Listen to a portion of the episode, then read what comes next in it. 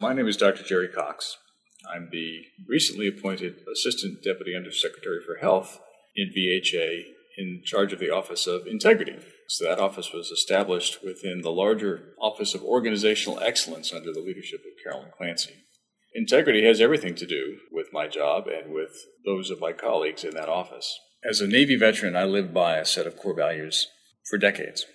The Navy's core values are honor, courage, and commitment. So one of those three, commitment, happens to overlap with VA's five I care values integrity, commitment, advocacy, respect, and excellence. So that's a constant reminder of the importance of maintaining integrity and fostering ethical and just culture in everything that we do in caring for veterans.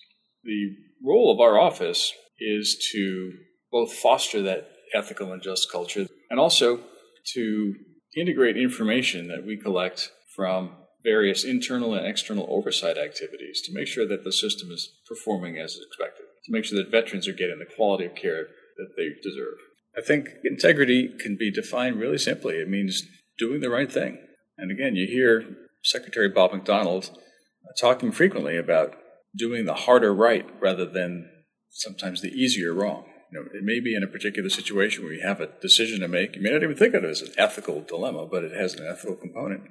Veterans want to receive the benefits that they've earned, particularly with regard to healthcare benefits. They want that care to be of the highest possible quality.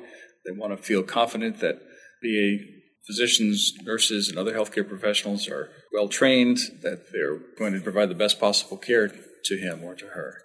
I think just having an office, a major division that has integrity in its name, should serve as a reminder and as encouragement to all of us that work here that it is, in fact, one of VA's core values. I think it's probably already in people's minds that they want to serve this population of veterans. They want to serve the people that have sacrificed for our country.